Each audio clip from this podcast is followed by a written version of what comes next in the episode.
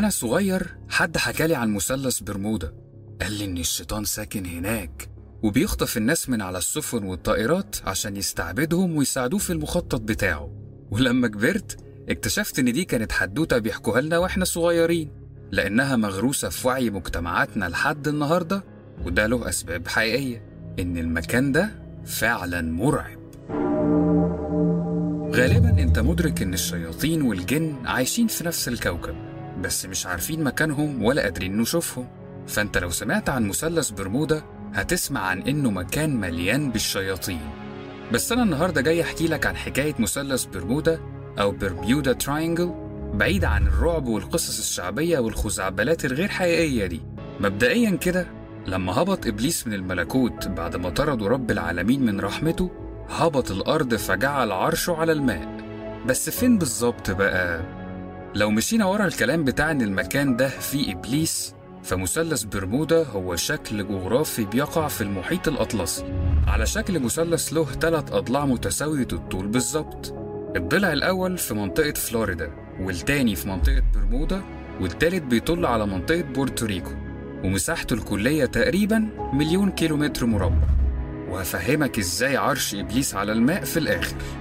وبداية الكلام عن مثلث برمودا كان عن طريق حد إحنا نعرفه كويس قوي سنة 1498 البحارة الشهير مكتشف أمريكا كريستوفر كولومبوس. كان أول من أشار المكان ده في العالم بخطاب مرعب كتب فيه كنا نبحر ليلا في المكان الذي أوردت إحداثياته فرأيت مع طاقمي جميعا وهجا منيرا يطفو فوق السطح على الماء ولهبا يتصاعد فوق الأفق تحديدا عند تلك المنطقة. التي ما لبثت أن وصلت إليها حتى هاجمتنا العواصف بشدة. المرعب أن البوصلة تعطلت وأخذت تضرب بجميع الاتجاهات وكأننا نواجه حقل مغناطيسي ضخم. ومن هنا بدأ المكان ده يتعرف باسم مثلث الشيطان ويعرف عنه الناس ويتجنبوا يبحروا فيه وزادت عليه الإشاعات والحكايات والقصص. بس مفيش ذكر لأي حوادث حصلت في المكان ده. لحد سنة 1800 يعني بعد أقل من 300 سنة بشوية الموضوع كان بدأ ينام والناس تنسى. بس سفينة بيكرينج الأمريكية اللي كان على متنها 90 شخص اختفت في رحلتها اللي المفترض تعدي من خلال المثلث. ومحدش لا لقى السفينة ولا الحيطان ولا الناس اللي كانوا عليها كأنها فص ملح وداب. ومن جديد بدأت الناس تتكلم عن الموضوع تاني. بس مش بقوة. عشان تحصل حادثة تكون زي ترند في أيامها.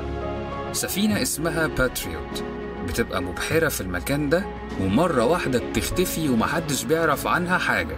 وعلى متنها بنت نائب الرئيس الأمريكي وقتها ثيودوسيا بير ألستون كانت لسه صغيرة وطلعت على متن السفينة دي عشان توصل لأهلها اللي كانوا مستنيينها في مدينة نيويورك.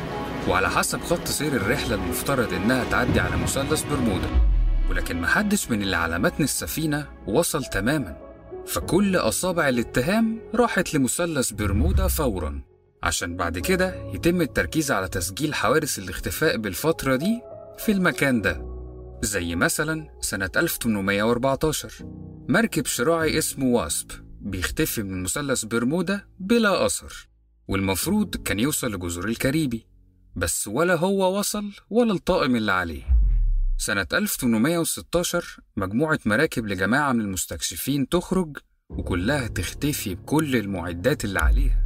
وبعدها سنة 1818 غادرت ناقلة الفحم يو إس إس سايكلوبس مينا بربادوس في 4 مارس واختفت وعلى متنها 306 راكب. ومجموعة حوادث صغيرة ولحد عشرينات القرن ده الوضع فضل حوادث صغيرة بيتم تسجيلها ولا حراك. لحد ما حصل اللي يخلي الموضوع يرجع على الواجهة تاني وسط العوام. سنة 1824 المدمرة الأمريكية وايلد كات تختفي في المكان ده وتحديدا بعد قيامها من كوبا باتجاه جزر تومكنز. لكن ولا أثر. والدنيا اتقلبت لأن اختفاء المدمرة العسكرية أربك المشهد السياسي في أمريكا. وبقت الإشاعات تقول إن كوبا هي اللي دمرت المدمرة. وبيقولوا إنها اختفت في مثلث برمودا وهكذا. بس الموضوع هدي ومع هدوءه هديت كل الروايات والحكايات عن مثلث برمودا الفترة لحد مرور ما يقرب من 50 سنة وتحديدا سنة 1879 اختفت سفينة بريطانية اسمها أتلانتا. ودي كانت أول مرة سفينة غير أمريكية هي اللي تختفي وكان عليها 290 فرد. سفينة أتلانتا واحدة من أكبر سفن الأسطول البريطاني. ولما راح البحارة عشان يعرفوا إيه اللي حصل وبيسألوا الأمريكان حكوا لهم عن مثلث برمودا ومن هنا بدأت الحكايات تتسع ورقعت الروايات عنها جغرافيا تتسع ويتحكي عن المكان المرعب ده في أوروبا كمان. وبعدها في نفس الفترة حوادث اختفاء تانية حصلت وسجلتها السجلات وسط رعب وخوف من المكان الحيوي ده اللي كان عامل زي الفخ وبعدين تحصل حادثة ماري سيلست الشهيرة. روق كده وركز في اللي جاي ده. سفينة اسمها ماري سيلست كانت معروفة قبل كده بالأمازون لضخامة حجمها. طاقم السفينة دي كان من النخبة اللي قادرين يجروا في أي مكان وفي أي وقت. عارفين مداخل ومخارج المحيطات ودواخل البحار والحدود البحرية فما كانش بيهمهم حاجة يعني. وفي يوم قرروا إنهم يختصروا المسافات ويدخلوا المثلث ده. ويخرجوا بكل بساطة. لكن الأيام مرت ومحدش سمع عنهم تاني. وفي يوم عاصف على سواحل البرتغال في قارة أوروبا مجموعة من البحارة لقوا السفينة ماري سيلست على شواطئهم زي ما هي. كل شيء عليها زي ما هو ما فيهاش حتى خدش واحد. اللي مش موجود فيها كان البحارة كلهم. كمان أغراض البحارة ومؤنهم من أكل وشرب زي ما هي. لكن مفيش وجود لأشخاص. بس إزاي البرتغال يعني؟ وايه اللي حدث في السفينة بعيد كده؟ وايه اللي حصل مع البحارة؟ محدش عارف. كل ده والعالم كان على استعداد لاستقبال القرن العشرين اللي هيكون مليء بالتطور والنقلة النوعية للبشر وأولها التصوير والتخزين للمعلومات. في سنة 1924 حادثة سفينة كارول ديرين كانت مثيرة للرعب لأن تفاصيلها كانت في منتهى الدهشة والغرابة. السفينة أقلعت عن ميناء نورفولك في ولاية فرجينيا متجهة للبرازيل وتحديدا ميناء ريو دي جانيرو عشان توصل شحنة من الفحم لهناك. السفينة رحلتها كانت هتكون مدتها سنة كاملة بس في أثناء الرحلة وتحديدا في شهر أغسطس قبطان السفينة يحس بالإعياء ويقرر إنه ما يكملش الرحلة فيراسل شركة الفحم وتبلغوا يرسوا بالسفينة على مينا ديلاوير وهناك يستبدلوا قبطان تاني. ويبحر من مينا ديلاوير في خط سيرها ويكمل بيها في نفس الاتجاه للبرازيل. وأبحرت السفينة في المية عادي جدا لحد يناير سنة 1921 حصلت حاجة غريبة جدا لما اتعرفت هزت الرأي العام. قائد سفينة ضوئية من السفن اللي بتنور يعني بالليل في البحر عن سفينة فقدت اتجاهاتها واسمها كارول ديرينج واتبعت ليه مكانها وبدأ يتتبعها ويحاول يراسلها برسائل رادوية. يعني عن طريق الراديو بس الرسائل مش بتوصل. اضطر إنه يقرب منها ولما قرب منها فوجئ بطقم السفينة واقفين على نصيتها في المنطقة المحظورة. ومش فارق لهم بس كلهم بيبصوا في المية بانتباه شديد. كأنهم بيبصوا على حاجة تحت في المحيط. ففر قائد السفينة الضوئية من المكان ده فورا وما بصش وراه من الرعب. بس السفينة دي اختفت تماما وما ظهرتش تاني إلا بعدها بثلاث أيام. ظهرت وكانت سليمة زي ما هي ما فيهاش أي مشكلة بس ما فيش ولا بني آدم عليها. والغريب إن مؤن الأكل ما اتلمستش وفي طعام متحضر لتاني يوم عشان يتاكل. مخيف ها؟ لا لسه. مع دخولنا عصر الطائرات بدأت حوادث تحصل في نفس المكان تاني. وسنة 1945 كانت عاصفة بكل ما تحمله الكلمة من معنى. أولا في شهر يوليو توماس جارنر كان على متن طائرة عمودية ومعاه 11 مبتدئ للتدريب. والمفترض إن مسار الرحلة عبر جزر البهاما اللي بتقع في وسط مثلث برمودا. فضل على تواصل مع الرادار لكنه اختفى في الساعة 10 و16 دقيقة صباحا في 10 يوليو 1945 وفضلت الطائرات تبحث عنه وعن الطائرة بلا أثر لمدة 10 أيام. فعاد المثلث للظهور على صفحات الجرايد. حتى كانت الفاجعة. 5 ديسمبر من نفس السنة. خمس طيارات حربية على متنها 14 طيار اختفوا تماما في منطقة المحيط. تطلع طيارة تدور عليهم وعلى متنها 13 طيار فتختفي هي كمان. بس قبل ما تختفي كانت رسالة القائد هي مرحبا النجدة أنقذونا. يبدو أننا خرجنا عن المسار تماما عنوة ولا نستطيع السيطرة على المحرك. ولا نرى الأرض. المحيط غريب وانهارت الإحداثيات تماما. تتقلب الدنيا تاني مش لأول مرة بسبب المنطقة الغامضة والمرعبة دي. وتكتب الجرايد وتتملي الدنيا موضوع مثلث برمودا.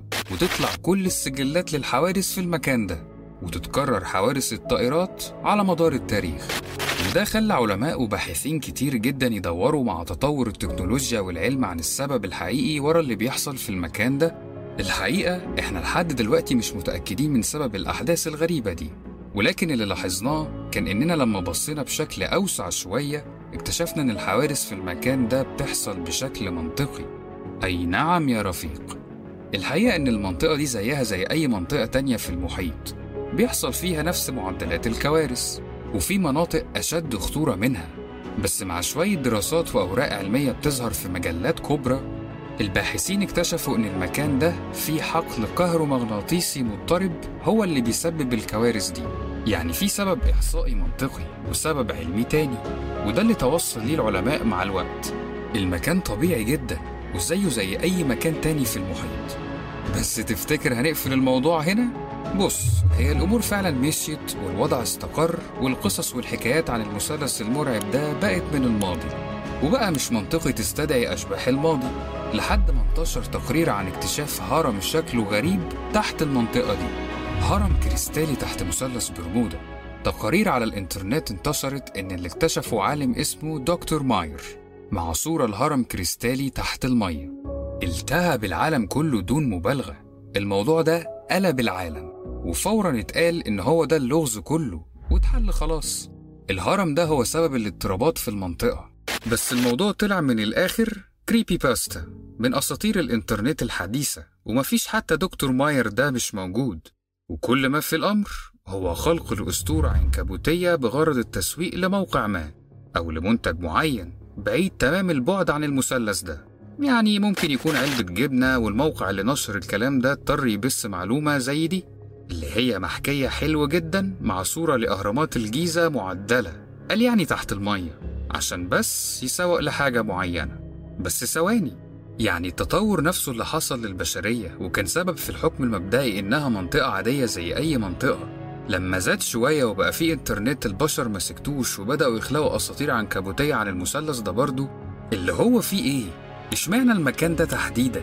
وليه تحديدا مثلث برمودا واخد كل الضجة دي في عالمنا العربي والإسلامي؟ في حديث نبوي قال النبي عرش إبليس في البحر يبعث سراياه في كل يوم يفتنون الناس فأعظمهم عنده منزلة أعظمهم فتنة للناس.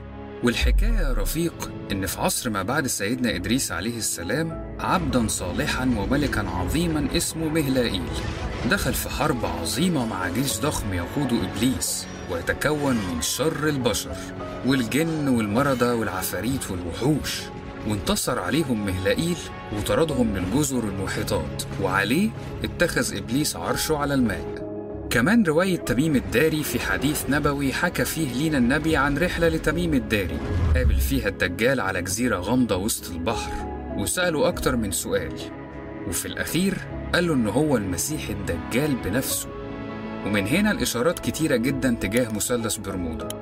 ولأن إحنا مش عارفين هل هو فعلا حقل كهرومغناطيسي مضطرب ولا هل فعلا المحيط كله مش البقعة دي بتحمل نفس الإحصاءات؟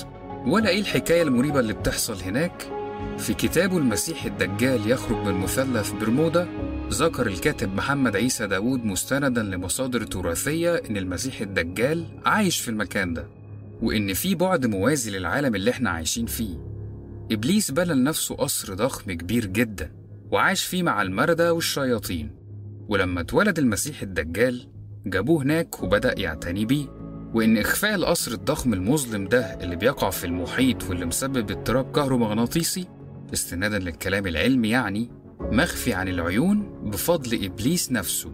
وبيكمل وبيقول إن المسيح الدجال هيخرج في نهاية الزمان أول ما يحصل خرق للقصر ده ويظهر للعامة لحد دلوقتي ما قدرناش نكشف حقيقة مثلث برمودا بس اللي قدرنا نعمله هو إني أحكي لك كل المعلومات والحوادث الحقيقية اللي ليها علاقة بالمنطقة دي.